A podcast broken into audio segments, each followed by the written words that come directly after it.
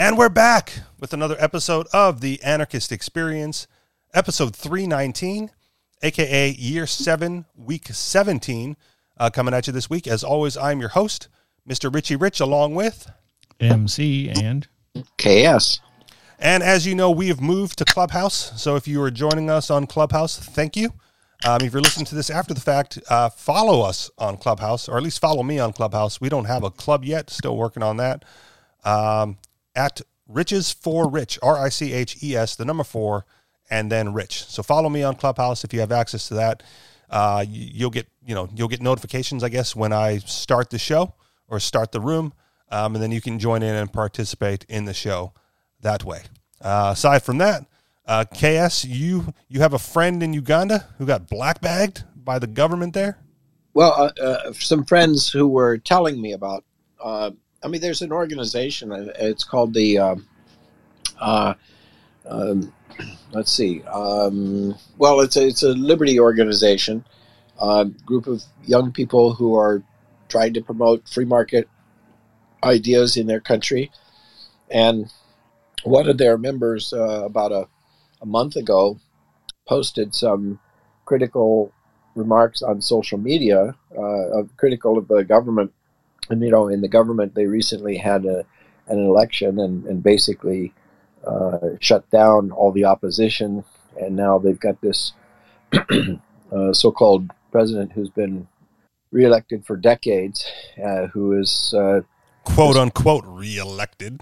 Yeah, that's right. He's just continues his power. And he's got secret police everywhere who informs when people are critical of him. And so this one kid... I say kid, he's probably, 23, 24. He was just arrested and disappeared. And they don't know where he is or what's become of him. And they said, they apparently told his family, don't make any noise or you will never see him again. So the family's not talking anymore, but a lot of other friends of his are trying to raise exposure to it. And it's not that we can do anything about it with the Clubhouse meeting right now. But anyway, it's worth just reminding ourselves of how fragile freedom of speech is. I mean, we take it for granted that we can speak as freely on our mind right now on this venue. Yeah. Is it Prince Andrew or Prince Harry or which one of those dudes that just moved here to Meghan Markle? I don't remember which one. I think it's Harry. Harry? Okay. Harry, yeah.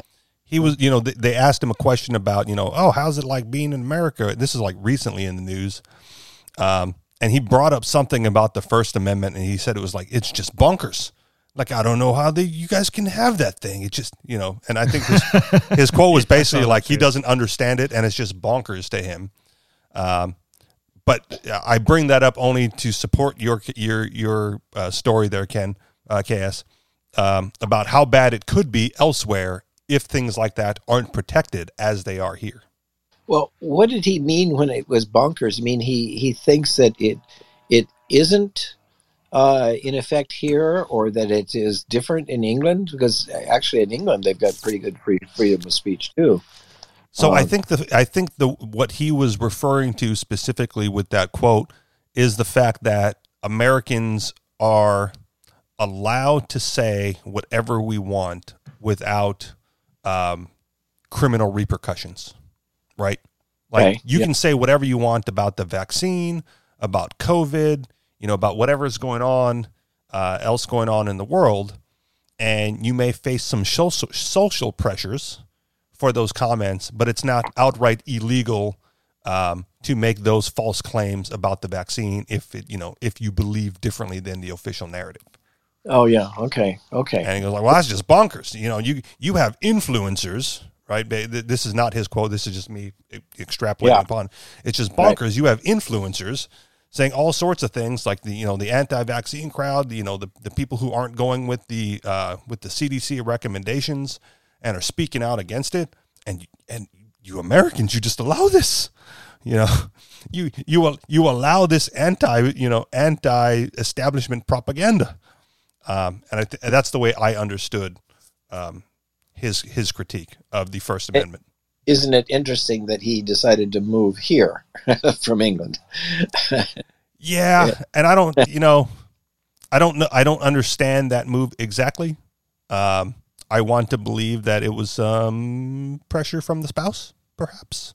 You know, getting away from the royal family and the royal obligations, because I, you know, don't get me wrong, you know, I would love to be, you know, in that class of wealth and prosperity, but maybe not, you know, in that class of power and everything that goes along with that. Like that position seems to come with it a lot of pressure for an entire lifetime that I personally would not want to deal with. She just recently won a lawsuit in England, a copyright infringement lawsuit. Apparently a newspaper somehow got a hold of a letter that she wrote to her father, I guess, after the wedding. And I'm a little bit vague on the details here, but at any rate, the gist of it is that she was suing them, saying that these were, you know, her letters. She had a right to the messages, and the newspaper had no right to publish these things. And she won, you know, her lawsuit. Yeah. So, do you think she would have won that same suit under those same circumstances in American court, though? Well, I don't know the law well enough, but I don't think so, because I think that, I really don't know. That's a good question. I mean, if you're quoting somebody's personal letter from another, I mean, is freedom of the press secure enough to say, well, this is still a true fact, you know, and you can't. We came into this information and here's what it says. That's right. Yeah. Right. And if that's the case, oh, go ahead. No, finish your thought, because I got a little tangent here. No, yeah, but I mean, I suppose that things like the Pentagon Papers were not only one person's letter, but this massive document of lots of people's quotes and messages back and forth about the whole Vietnam War. And I think the courts said, yeah, it's fair game, because it's, it was it is freedom of the press. Yeah.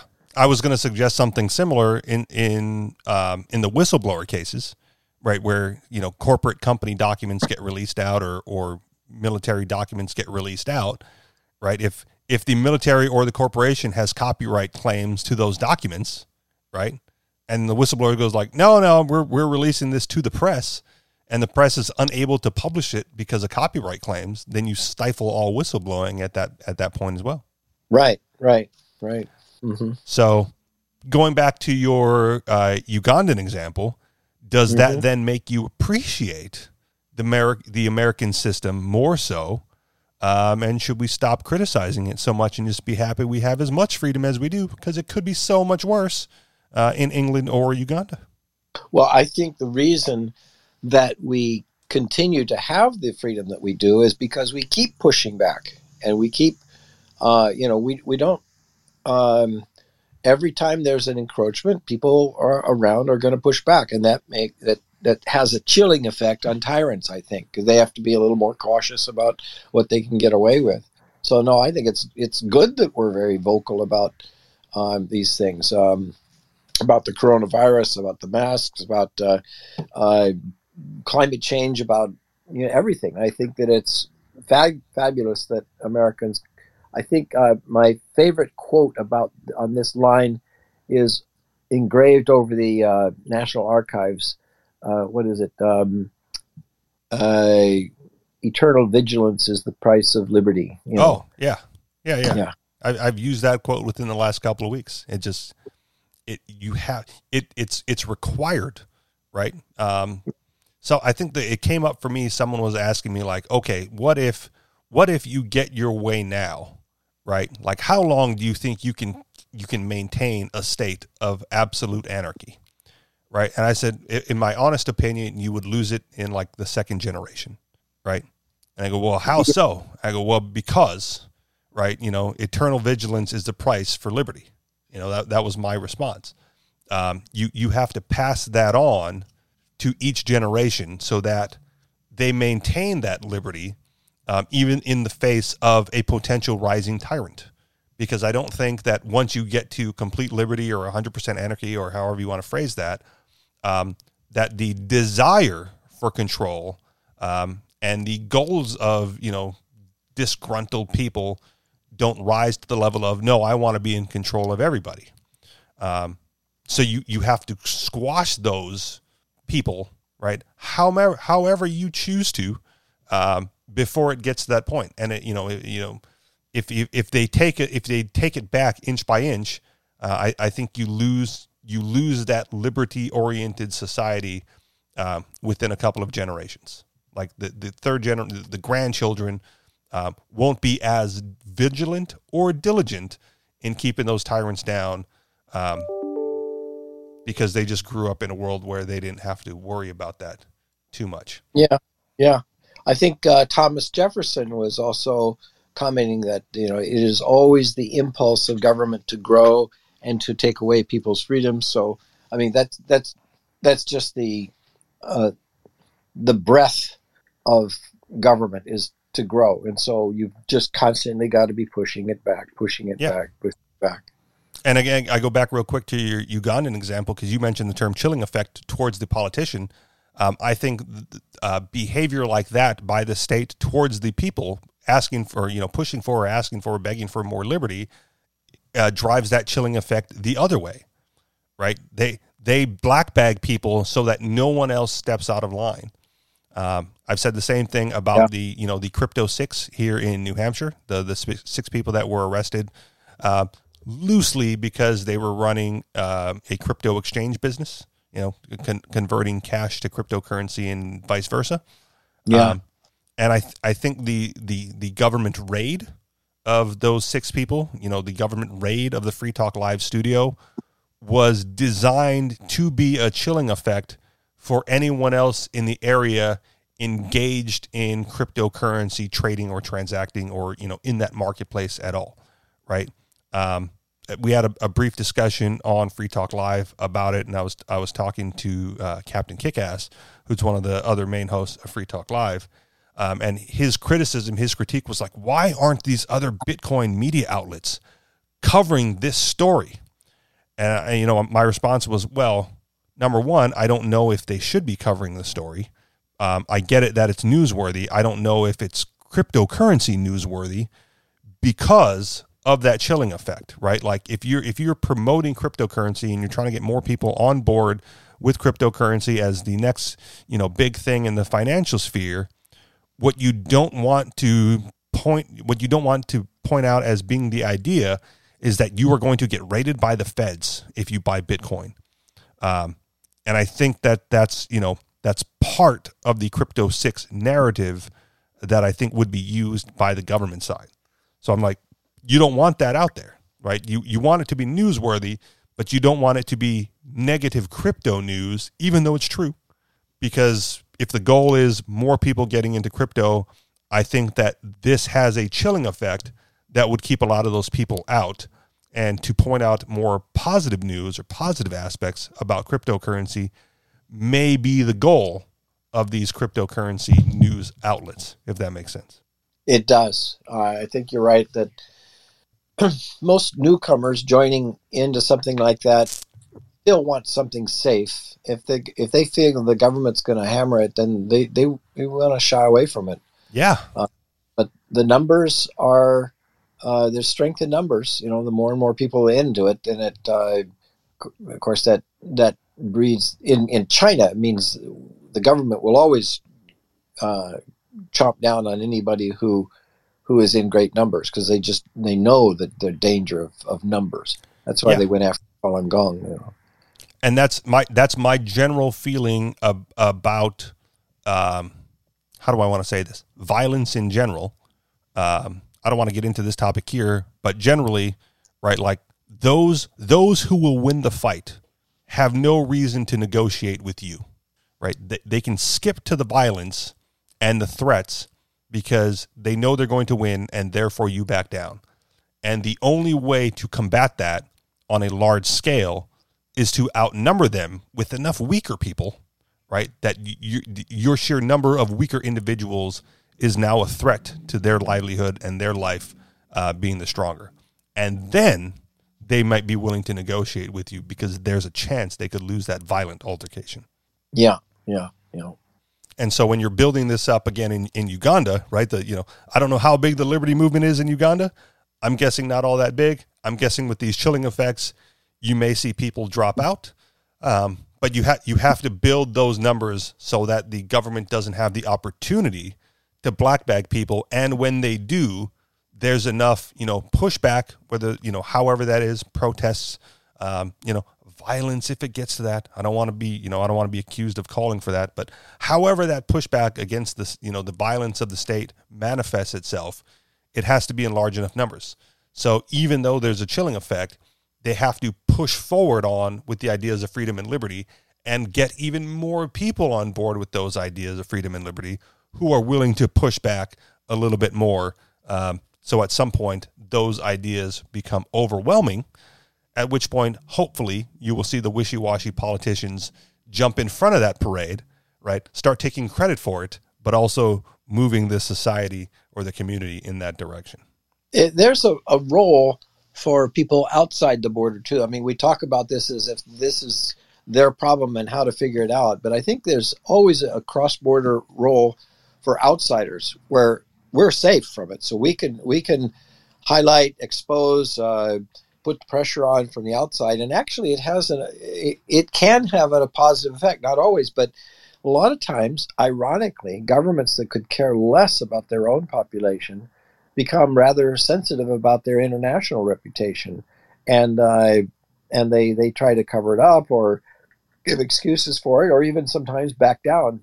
That's where Amnesty International, I think, has been very effective over the years at just bringing to light things that otherwise persist because they're quiet and silent and hidden.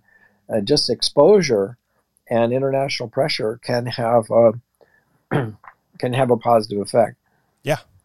So that's why I think it's good for us to discuss this, and that's why I'm posting articles about this young man on websites and stuff like that too.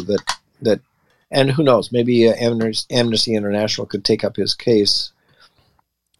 Now, another thing, going on here, not exactly on the same level, but hopefully Amnesty International will take up their case. One of the things you see here, along the lines of lack of freedom of speech or lack thereof, is happening right now again in the Second Amendment community, which we covered briefly again on Free Talk Live a few days ago. They are once again here. The ATF is attempting to change the definitions of certain terms, right, to make more people criminals in the United States. That is not the important story. The important point that ties in with this is the fact that, this is the ATF is a non-elected position, right? They're just appointed bureaucrats who do their own thing, but they will typically, when they're attempting to do these, encroachments, right, infringements on the rights of Americans, they will open up comments for Americans to let your voices be heard. What do you, the people, think about these changes? And as you said, Ken, it's important to let them know, right? To let them know that, maybe enough voices in that direction, against their new changes in policy are enough to provide a chilling effect where they won't go through with whatever definitional changes they're planning on it. And that is a technique that has worked in the past and in the recent past for a lot of things. Politicians are very, very sensitive about public opinion polls. Right. But however, these are not politicians. This is just unelected bureaucrats in the ATF. And for this recent change, I was told, so if this has changed recently, forgive me, this is what the news was a few days ago. There were no open comments for the public to voice their opinion at all. Like the comment section on these changes were closed to the public. They did not want to hear it. So it was going to go through without the public being able to voice their concerns, without the public to provide that chilling effect to let them know that this is ludicrous, and we have our rights. We will fight for our rights. And then here's what we think about you trying to change those rules. And they, probably after the last go round said, yeah, we're just, we're not going to take public comments. We're just going to do what we want this time. And I bring that up again because that is one more encroachment, right, that moves us closer to what's going on in Uganda. We might not even be anywhere near that Ugandan, dictatorship, black bagging people who voice their opinions yet. But they're taking away one more avenue for the people to be heard. Yeah, there's both the slow encroachment and then there is the sudden seismic shifts that occur too. All it takes is something like a 9/11, and then suddenly all the freedoms that you thought you had can be swept away in a broad panic, or with coronavirus. You're really right that these things can disappear slowly or very rapidly, and without even notice. I mean, like under the guise of the Patriot Act, how many extra freedoms were lost there, and coronavirus, national security was locked down. I mean, it was amazing. How many number of governors turned into petty tyrants overnight by pausing the Constitution or restricting the Constitution because of their emergency orders, right, that overrode the constitutional rights of Americans in general and citizens of their state, all for the greater good, because the coronavirus is so deadly that constitutional rights must be, neglected at that time because of the pandemic and the coronavirus, right? Mm-hmm. The vast majority of governors went that route, and we're suspending. That's the word I'm looking for. We're suspending the Constitution because the coronavirus is so great of a threat that we cannot deal with it and uphold the values and the written words of the Constitution. Like overnight, right? Executive Emergency Order Number 49B says that, the governor's now in control of everything that goes on in the state, and all you petty citizens can suck it and stay inside for as long as we say you must. Yeah. Yeah.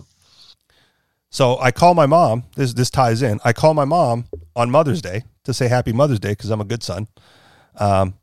And she goes, "Oh, so when are you coming to visit?" Again, and I go, I don't even know at this point, right? Like I may forego the money I spent on a plane ticket in 2020 because I think I have until 2022 to use it. Like they've extended it that long, but I don't know if I want to.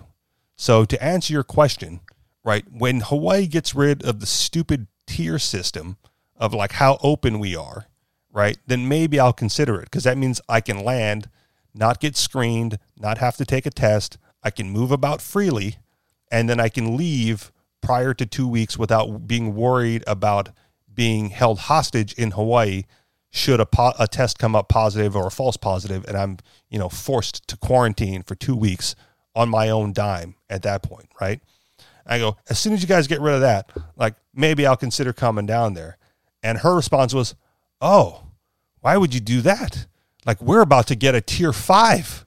I go, "You see what I'm talking about? You see, they already have 4 fucking tiers, right?" And she goes, "No, wait, no. Tier 5 is like opening up everything." I go, "If that's the case, they could get rid of the whole tier system by the time you get to tier 5, right?" But they're not going to, because the tier system is a control mechanism, right? And they can just add, subtract, modify tiers as, at their whim. And the fact that you're stuck under this tier system all of a sudden means one day you could be tier 5, the next day they could declare tier 3 or tier 2 or whatever, and there's nothing you can do about it, because everyone there, or the vast majority of people, I'm sure I'm sitting with people who object to this vehemently, because everyone there agrees to this tier system as like the right thing to do for, public health and safety. I go, ludicrous. You're going to have to come here. Like at that point, I'm not going there. I was under any tier, let alone tier fucking 5. Give me a break. Well, okay. I appreciate that, the protest and the reason and so on. On the other hand, the hidden tax on you is, a cost to your family and to other parts of your life. And so, you do of course recognize that. And of course, sadly, that it means that, you've had to give up something, time with your family because of that, Yeah. Objective. And I but the risk is too great, right? I could get locked in Hawaii for 2 weeks longer than I want to be there. Yeah. And I would be held hostage, and there's nothing I can do about it. Right now, I could convince family, right, to come here and visit because you can get out of Hawaii, no problem. You there's no chance of getting held hostage in New Hampshire if you want to leave. It's just, there's no tier system. It's open.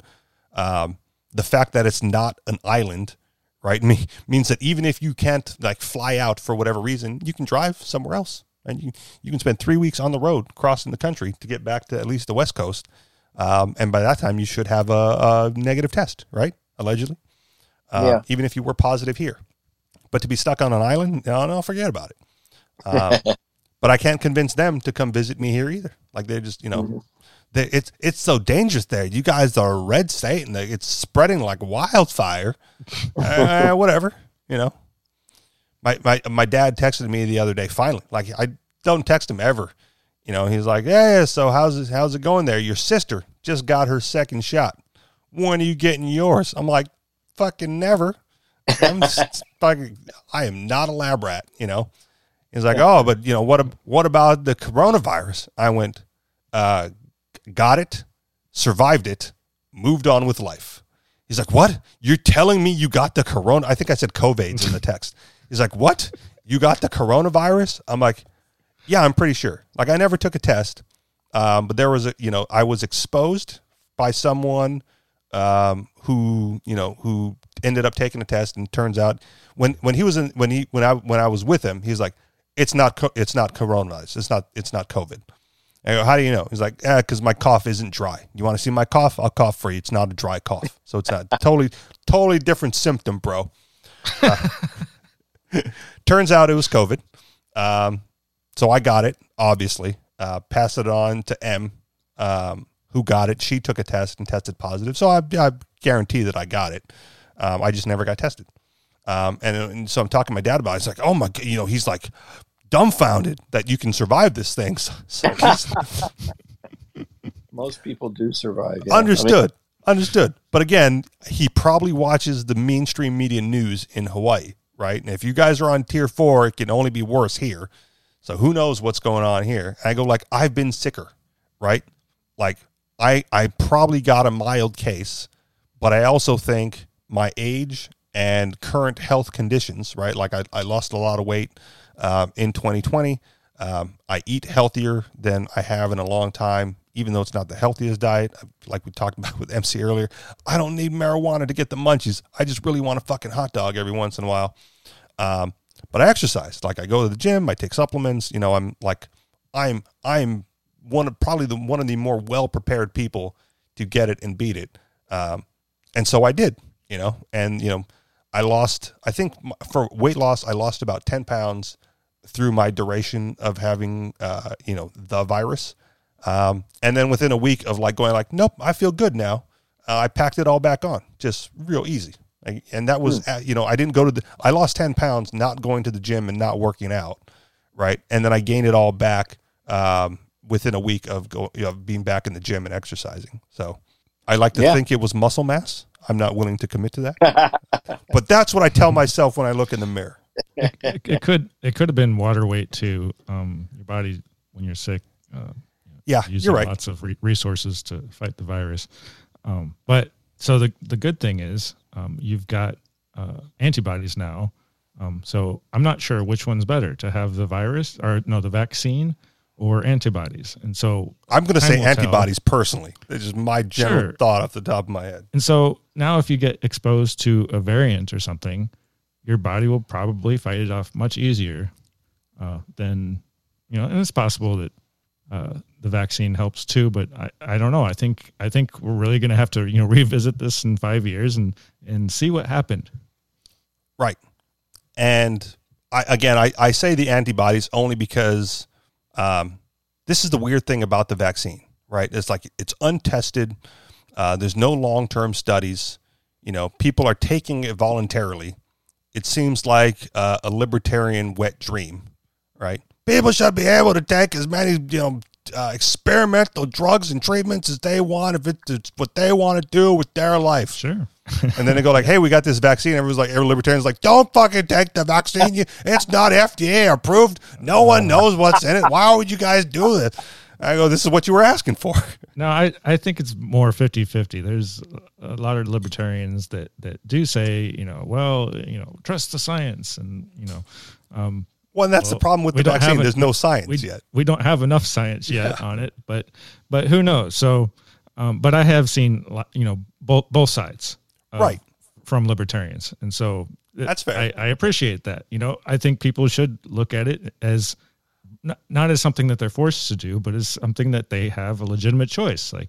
And of course there's going to be others, I'm surrounded by people in Hawaii that say, well, you've got to have the vaccine. And if you get the vaccine, then eventually we won't have to wear masks anymore. Yeah. And the president has said that, right? Get the vax or wear a mask or, that those are your only choices. And so I was thinking, so I'm going to throw this out there just as an idea. You guys tell me if it's a valid idea and if not, if you can foresee it coming down the pike. And so you have your sign outside your retail establishment, no shirt, no shoes, no service, right? Let's just change that, right? No vax, no mask, no service. Foreseeable, legitimate, allowable under private property rules and considerations. Like, what do libertarians think about that, sucker? Well, if it's coerced by a government, then no. But if a private organization wants to do that, whatever. What if it's heavily suggested by the government to a private organization to change their rules accordingly, to that? Like, It's not a law, but we really should be doing this. Well, then it still doesn't matter. Okay. Are you okay violating that sign then? There are ways that they could do that. Like, for example, they could say, well, schools could test this, could require it, and we're going to ensure it. Otherwise, you don't get federal funding. And in that backdoor way, they often impose things on private institutions because they're, with one hand, they're offering money that gets people to go along with something that's just a government encroachment. So there are possibilities that they might do that. Right. And what if they do that at the college level or even lower at the high school level where it's mandated that students, go to school, and they know the vast majority of people go to public institutions anyway. So it's a mandatory, voluntary way to vaccinate all the children, right? Because they go like, well, schools don't get the money if they don't mandate vaccines, so the schools mandate the vaccines, and the students go, well, we have no other schools to go to because that they can't afford the private school, and it overwhelms them. So it appears to be voluntary, but in reality, it's insidiously mandatory, if that makes sense. Yeah. So what do you do? Start your own school. Understood. Yeah. Okay. So let's talk about that for a minute, because I hear you. I don't necessarily disagree with you. Excuse me. So I'm at dinner the other night, and the issue of the retail establishments comes up, right? Like, all these fucking stores are making us wear the mask. Like, this is this. I think it was described as like the failure of libertarian theory at that point, because there's not enough time to start your own school, to start your own retail establishment, given the current conditions, right? And if you want to do it on the legitimate level, you're going to have to go through and get government permission to do that anyway. So libertarian theory, basically says like, private property, you do what you want, and if you don't like it, start your own. And yet, it's nearly impossible to start your own to compete against those with policies you don't agree with under the current paradigm. Your thoughts? There are schools that, like Hillsdale College, boasts nationally that they exist without taking any money, and they don't even allow, they don't accept a student who is going to depend on government money. So it's totally independent. And I think that was also the case of Buckingham University, where my daughter went to school in England. They didn't accept any government money. It was the only school in England that didn't accept any government money at all. Right. And so they were, the government left them alone. And they, so far as I know, they were, now I suppose the government still has, you know, mandated rules, like, for example, maybe Title IX that you, oh no, that would only apply if there's government funding for, yeah, for that doesn't apply to, it wouldn't apply to Hillsdale, yeah, as far as I know. So again, I always around it, but you pay, right? Freedom, yeah. So I want to say I hear you again, but in our little example, Hillsdale is already established, right? There's no starting your own at this point, which is, you know, what the private enterprise people would suggest in just about any other scenario, right? Don't like the way they're treating you. Compete against them and take away their customers, right? Like I'm still claiming that's nearly impossible to begin. Luckily, Hillsdale has already been established in this regard. And well, I would guess that with this lockdown, and since so much has gone online, that there have been a lot of alternative education, you know, like homeschooling in mass, and much, much greater than ever before. Yeah. That has sprung up as a result of the government's corona crackdown. Sure, but that's homeschooling. You know, it's again smaller scale, online maybe. I could see something like, you know, the Khan Academy granting not diplomas or degrees, but like certifications in certain areas for completion. So for somehow, you know, if you were to start up a homeschooling or an unschooling environment, and you taught their, like the Ron Paul curriculum, I guess, if you taught like their curriculum on a certain subject, you could then, you know, certify that your students have completed that particular curriculum, maybe. But again, let's go back to Hillsdale just for a moment. They've also have limited capacity, maybe, right? Like if you go virtually, then yeah, they could grant degrees and diplomas, you know, ad nauseum for anyone who took their online classes. But isn't there something to be said about them as an institution being, you know, one of two that examples that you gave? I've never heard more than two university levels colleges in the United States having, you know, on this list of like, we don't take any government funds and we don't serve students who are taking government funds. Like I think at one point there were two, and I've never heard examples of more than that.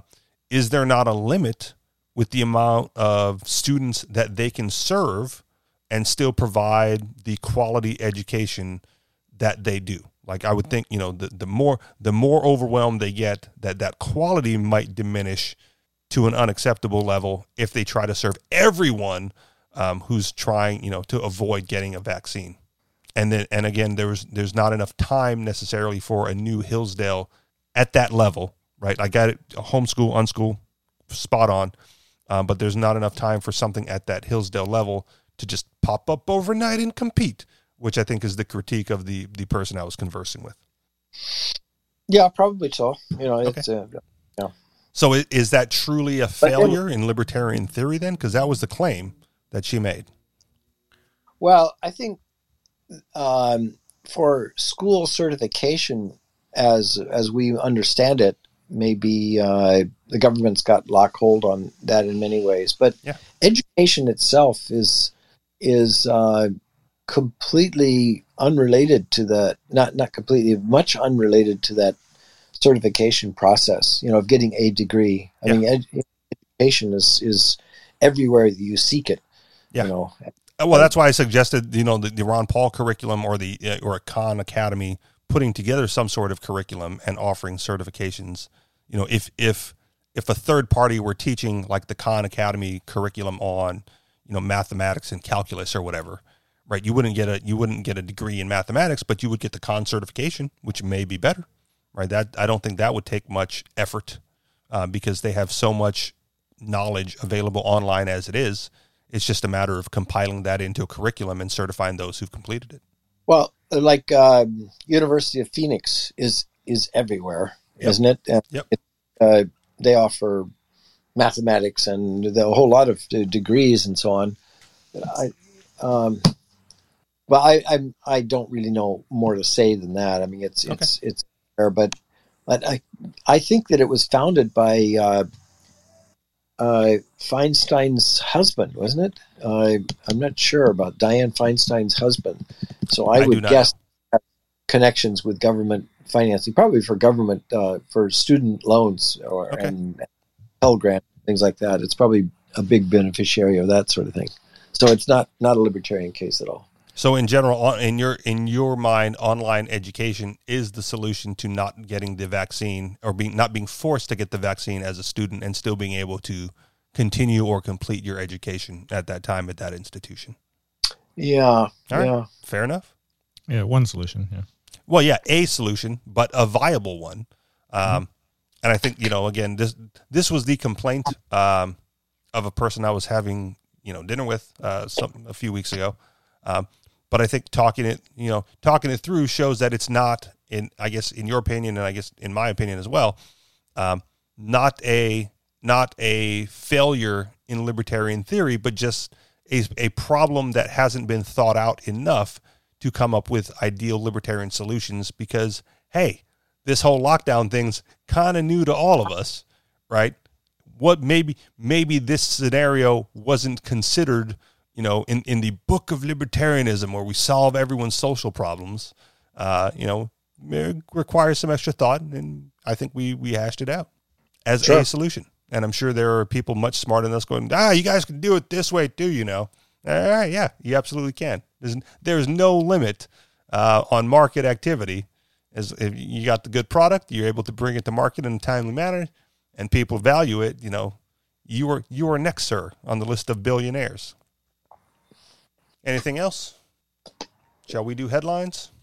Headlines. Sure. All right. We got some time, so I'll read you some of these headlines. If one jumps out at you, pick it. If not, I know where I'm just going to go in the order that I would start. Headline, bad bet. Who can gamblers sue for losing money on a doped-up horse? Headline, the coming IRS reign of terror. Headline, tech bros next move, private cities without U.S. government control. Headline, when eminent domain is used for economic assassination. Headline, city demands grandparents pay $5,000 tickets racked up by thieves who stole their car. Headline, the FBI seized heirlooms, coins, and cash from hundreds of safe deposit boxes in Beverly Hills, despite knowing some belong to honest citizens. Headline, police officers never learn clearly established laws. That's in quotes, clearly established law. And finally, headline, cops claim not being able to arrest people for weed smell causes spike in gun violence. Any of those jump off the page at you? Well, that first one was, they're all bring a chuckle, but that first one, I think. Good. Because that's why I put it first. Let's just do it. Bad bet. This is from Zero Hedge. Bad bet. Who can gamblers sue for losing money on a doped horse? Think about that question, because I'm not sure it gets answered in the article. It came out a couple of days ago. But we'll go through the idea, and then maybe you can think about the question and put a stamp on the solution there as well. Into the article today. Bob Baffert, the trainer of the 2021 Kentucky Derby winner, Medina Spirit, admitted that the now disqualified horse was treated with an antifungal ointment called OtoMax, which includes betamethasone.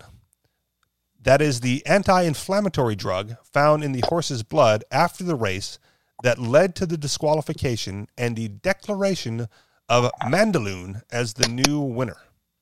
However, that means that thousands of bettors were ripped off by betting on Mandaloon to win or betting on combinations of placements of the top horses. Conversely, those who collected on the long shot, Medina Spirit, will be allowed to keep their winnings, which leaves us wondering, is there no one for an honest gambler to sue? As may come as a surprise to some, if you lose money on a rigged game or disqualified horse, you are not entitled to a refund. So in the 147th Kentucky Derby, people put down huge sums, not just on the winning horse, but horses to place and show. Medina Spirit was paying out 12-1. Many people lost a lot of money, and a much smaller number won a windfall. However, while the owner has to return the prize money, gamblers are told to take a ride around the track for their troubles. The reason is that the rules of Kentucky horse racing commission control, and those rules mandate that bets and payments are final, despite a later showing that it was a ripoff for gamblers. Once the race is called, it can be uncalled for the horse, but not for the gamblers. I'm going to read that again. Once the race is called, it can be uncalled for the horse, but not for the gamblers. This is not the first such case at the Kentucky Derby. In 1968, Dancer's Image won, but phenylbutazone was found in the post-race urinalysis of Dancer's Image. Forward Pass was declared the winner. As a side note, this could be a novel way of rigging a windfall on betting. You do not drug your horse, but someone else's horse who is not expected to win. That horse is then disqualified after the race. If you are a bookie, you clean up on the lost bets on the horse and pay little on the dark horse. Yeah, this is me. Yeah, you think? Like this, you know, this is, I think that paragraph, when I read that the first time, was the reason I pulled this article. Because I was like, oh, yeah, of course they're going to be cheating now that that's a thing. All right, back to the article. So here is my concern. This was either negligence or intentional cheating if the Rub account is accurate. Either way, the owner and the managers of Medina Spirit cost a class of gamblers millions. Why isn't any intentional or negligent act subject to lawsuit under tort? Both factual and legal causation could be claimed. If the alleged Rub causation is proven, it is the but-for cause for the loss of millions through disqualification. It does not seem particularly remote for purposes of proximate or legal causation. While one can hardly predict a win either with the use of such drugs, this is not some attenuated chain of causation or a case where there are many intervening forces or agents. Courts could clearly rule that this is unforeseeable as a consequence, particularly in the negligent use of a Rub. However, it does not seem so unforeseeable in a heavily regulated and tested industry. This is one of the primary concerns for both owners and tracks in the use of medicine or products that can transfer banned substances or result in unacceptably high levels of the substance. Courts are often faced with a reduction in the opportunity of survival or profits. There is a novel comparison that could be drawn to the tort of loss of chance in the failure to diagnose diseases. Such torts are allowed even when there is less than a 50% chance of survival. U.S. courts have found the requirement of at least a 50% survivability line to be too severe. One of the first opinions was handed down in 2008 by the Massachusetts Supreme Judicial Court in Matsuyama versus Birnbaum. The case involved a patient who complained about gastric distress and was diagnosed as gastritis. He had gastric cancer and later died. His family sued, and the court ruled that the requirement of a better than 50% survivability was a view rejected by an increasing number of courts and experts. In 1983, in Herskovitz versus Group Health Cooperative of Puget Sound, the court found that even a 14% reduction in the survival chances from lung cancer was actionable. Note, some English courts have proven hostile to such claims as Greg v. Scott, 2005, where a court rejected such a claim for a man whose chances of surviving non-Hodgkin's lymphoma was reduced from 42% to 25% due to a failure in the diagnosis of the illness. I have never seen such a case, but it could present some novel issues for class action against the owner. Even if it is more problematic for negligence, which can arise in a myriad of ways, an intentional act, if it were ultimately proven, would seem to justify some level of recovery for those injured. Obviously, courts will be reluctant to open up the floodgates to good bets gone bad. However, this seems a far more credible claim when a gambler actually won a race but was denied winnings due to the conduct of an owner. End of the article. So like I said, it doesn't really answer, because the answer is not really anyone at this point. So I'm going to throw out the hypothetical. If gamblers could sue, who would you guys suggest is responsible for this loss and damages? I have a solution to offer for the horse race. Please. Don't declare the winnings until 2 days after the race. Yeah. And so that by then they've got time enough to do their tests afterwards. I don't understand. Of course, there's an excitement about knowing right away, but just say, well, but winnings are not declared and issued until after the whole contest is over. And the contest is not just the race, it's also the testing afterwards. So if they're going to do that, then just wait. Yeah. So I watch a lot of dirt track auto racing, like at work now, because I have the time. And you know, after the race is completed, right? The big thing for short dirt track racing is you have to go to the scales because your car has to weigh a certain amount at the end of the race, right? That's the big cheat, right? Like if you short the gas in order to lose the weight and you win the race and then your car's light, it's a cheat. So they go, you know, the preliminary winner is so and so, right? And then they exit the track, they drive over the scales, they get the thumbs up or the thumbs down, and then the winner is declared, right? Like, you know, so-and-so passed the scales, he's your winner for the evening, right? And then if he and sometimes he comes up light, like so-and-so has come up light, he has been penalized, you know, 2 spots, say, right? Or however many. I think, I don't know if that's in the rule book, but that's kind of how they do it. He's been penalized 2 spots. The winner, the actual winner of the race is, you know, so-and-so, and your podium finishers are, you know, this, that, and the other. So yeah, delaying that announcement is key. The other sport, I guess, if you want to call it that I am passionately into as a viewer, right, as you know, as a non-participant, is mixed martial arts and the UFC fights. Now, this one is a little bit different, potentially, because they have the fight. There is a winner declared in the ring, right? And then they, like horse racing, they do the drug testing. Now, this is a one-on-one competition, so you're not worried about placements and all that other stuff down the line. But what comes up in this realm is the person who cheated. His opponent, if he wins, right? You drug up, you win the fight. The person you beat is not automatically declared the winner. They call it a no contest, right? Like, oh, nobody won. He cheated, so nobody won. Mm. One of the issues that this came up that was, you know, strong in my mind at the time, and now that we're talking about it, was Brock Lesnar's return fight against Mark Hunt. Mark Hunt's like, you know, Australian, New Zealand kickboxer, and Brock Lesnar's, you know, Brock Lesnar. If you don't know who Brock Lesnar is, what the hell's wrong with you? First of all, he is way too popular in the grand scheme of pop culture to be an unknown at this point. So Brock Lesnar, you know, was found by, you know, the drug tests to have been taking a prohibited substance, right? And so they interview Mark Hunt after the events. And, you know, he's rightfully furious that it was a no contest.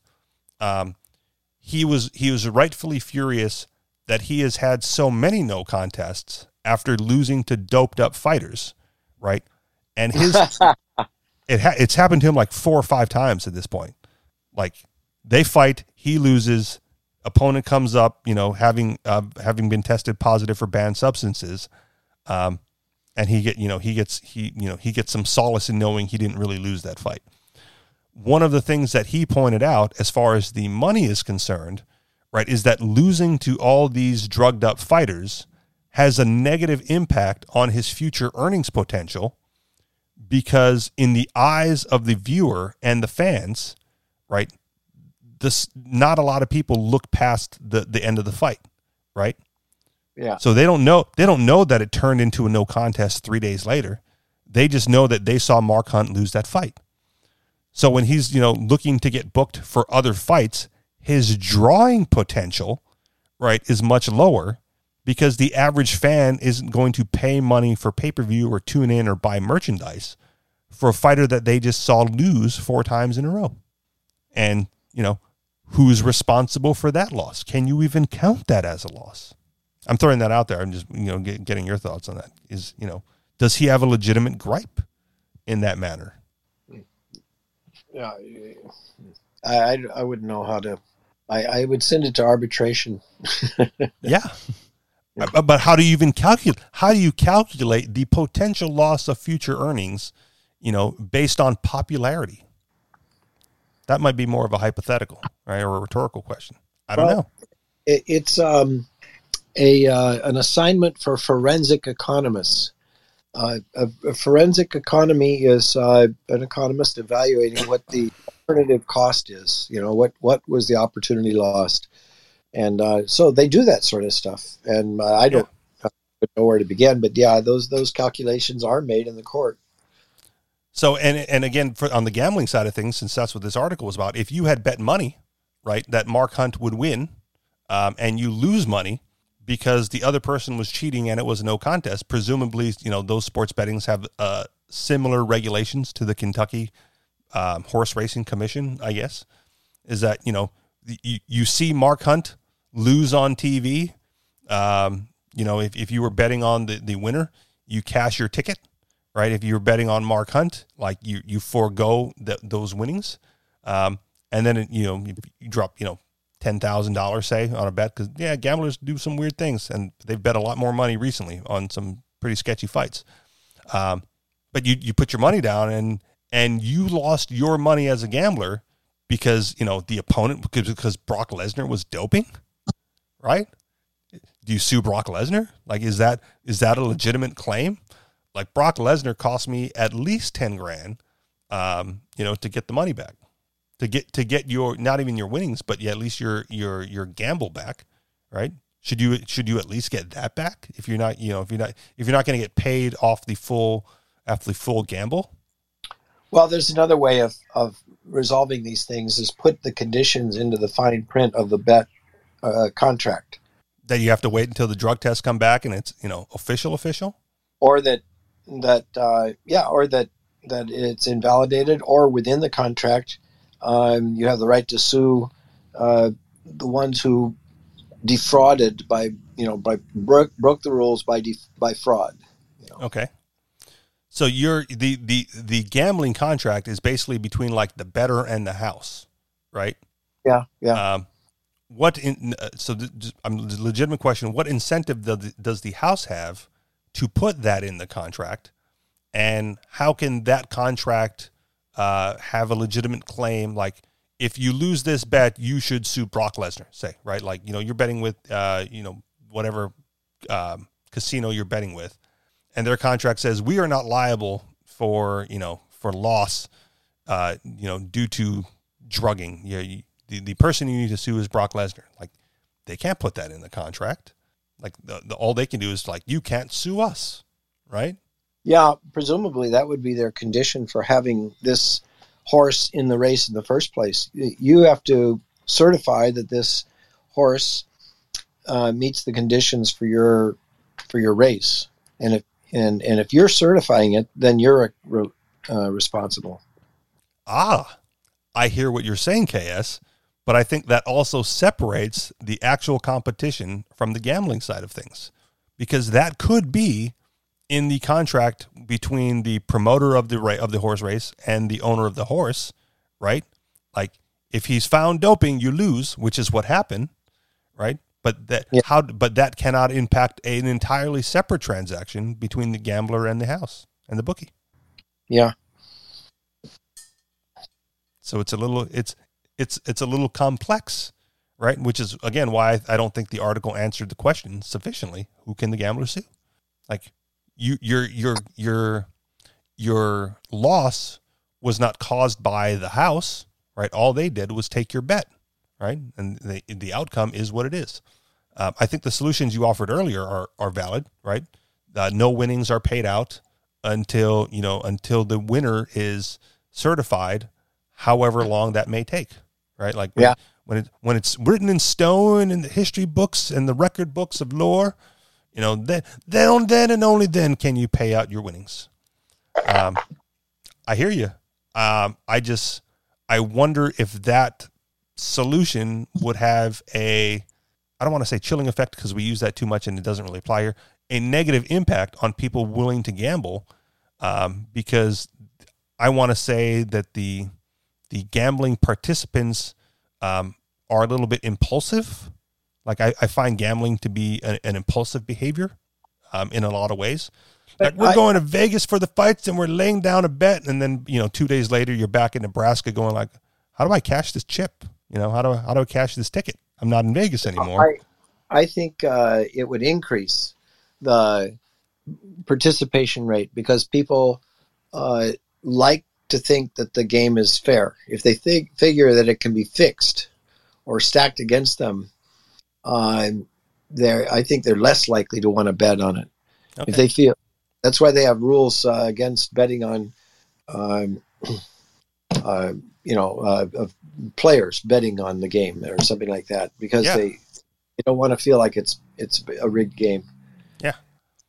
And one anecdote when it comes to the the horse racing thing that comes to mind is this is totally a scam, but I thought about it and then we'll wrap up here, is the guy who buys a horse and the horse immediately dies. Right? Like, well, you already took possession of the horse. I cannot give you your money back because your horse has died. My horse did not die. Right? And so what is the guy's like, oh, so what are you going to do? And his friend goes, well, we'll raffle off the horse, So the guy raffles off the horse for $50 a ticket or whatever. And then when he pulls the winning ticket, he tells the winner, oh, you're not going to believe this. The horse has died. And gives the guy back his refunds the guy back his $50. Right? Everyone else loses their money not knowing that they were betting on a dead horse. Legitimate scam, right? Could you pull that off? Mm-hmm. Seems a little sketchy to me when people don't have the all the information up front. And in the case of horse racing or auto racing or mixed martial arts fighting, I think again I want to go back to your solution. I think it's the most viable and hopefully one that increases, participation in the sport and gets more eyes on it as far as, spectators. And that's don't certify the winnings until all testing has been done. And if that takes away from the initial excitement for, the in the moment side of things, it's probably a valuable risk in the long run to make sure that you're putting on fair events, not only for the participants, but for the spectators and the gamblers as well. Now, it seems obvious answer to us, but then why haven't they adopted it? Well, good question, KS. I don't know. I think the obvious answer is just to let them dope. Totally. Just let them do whatever. Yeah. I would say I somewhat support that in athletics because athletics for me, I want to see the absolute peak of human capability, right? Like all these doping restrictions just means that you're not as fast, as strong as you could otherwise be with what I'm going to say, basically modern medicine, right? And if your goal is to be the peak, the peak physical shape to win this competition, well, then you must be in the peak physical shape. And if that puts a risk to your long-term health, well, then you either take that risk, right, to achieve your goal, or you set lower goals for yourself that are more in alignment with your dietary and, injection choices. For humans, it's then their body and their choice. For horses, they don't have a say in it. They are beasts of burden, KS, and they always will be. That's right. All right. Final thoughts from either of you? Nope. Thanks. All right. That'll do it for us. You guys know where to find us. AnarchistExperience.com. On Telegram, t.me/anarchistexperience or t.me/theanarchistexperience. I'll give you my personal Clubhouse one more time. At Riches for Rich, RICHES, 4, RICH. Follow me to find out when we're going live. And if you'd like to contribute to the show financially, you can do so through Patreon. Patreon.com/theanarchistexperience. Thank you very much for listening, and we'll talk to y'all next week. Peace. Aloha.